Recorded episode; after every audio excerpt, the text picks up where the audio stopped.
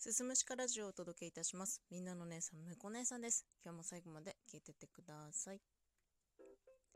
はい。本日はお便り返信会となっております。いつもお便りありがとうございます。本日は3通のお便りを紹介したいと思います。早速いきますね。まず、1通目です。ラジオネーム、ザッキーさんよりです。いつもありがとうございます。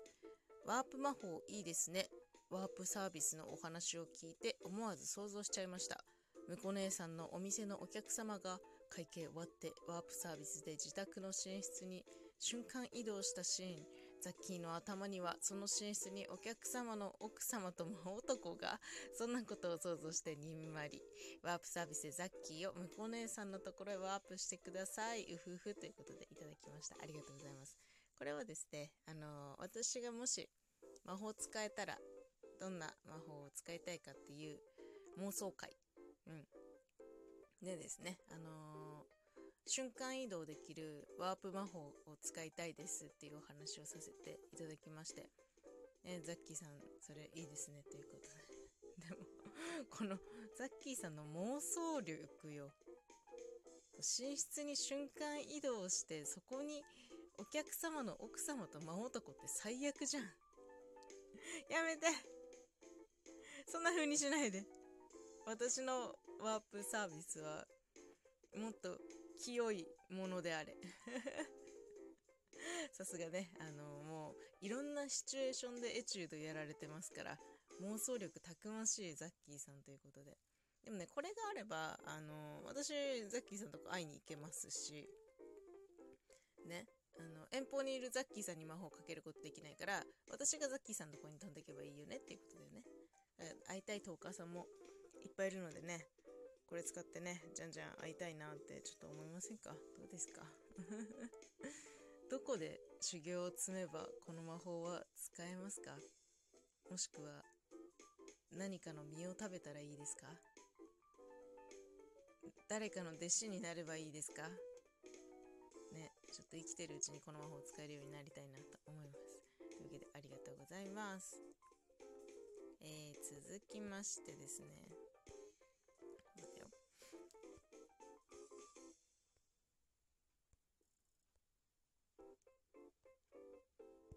あ、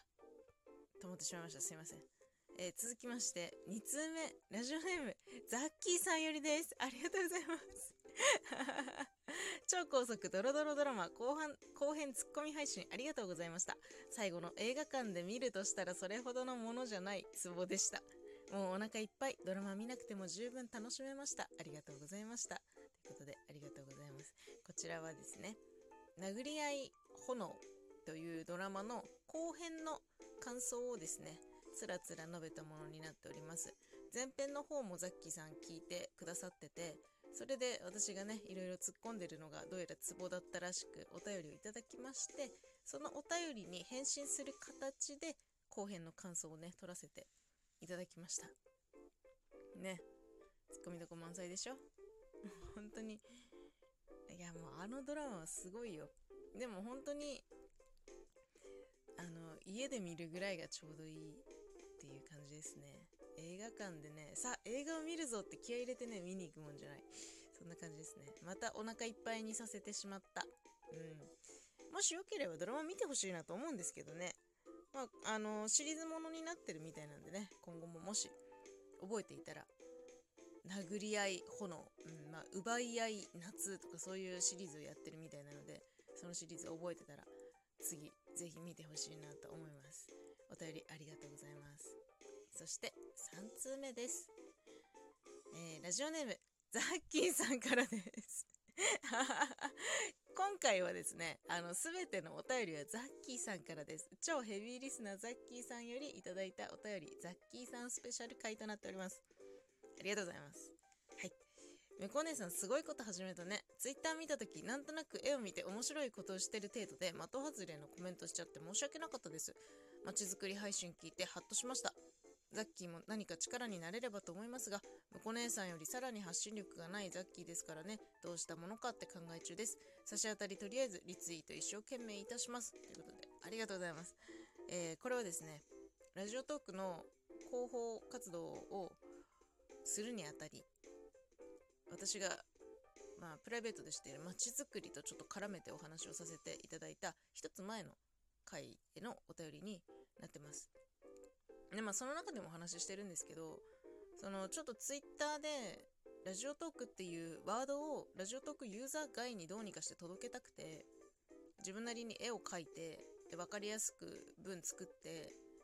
ツイッターでね投稿したんですよ。うん、でそれに対してザッキーさん別に的外れなことは全然言ってなくてあの普通に褒めてもらった感覚でいたから私は全然良かったんだけど。でもまあこれを聞いてハッとする部分があったというかね。あの自分には何ができるだろうっていうことを考えてくれたのは私は収録撮った回があったなと思いました。うん。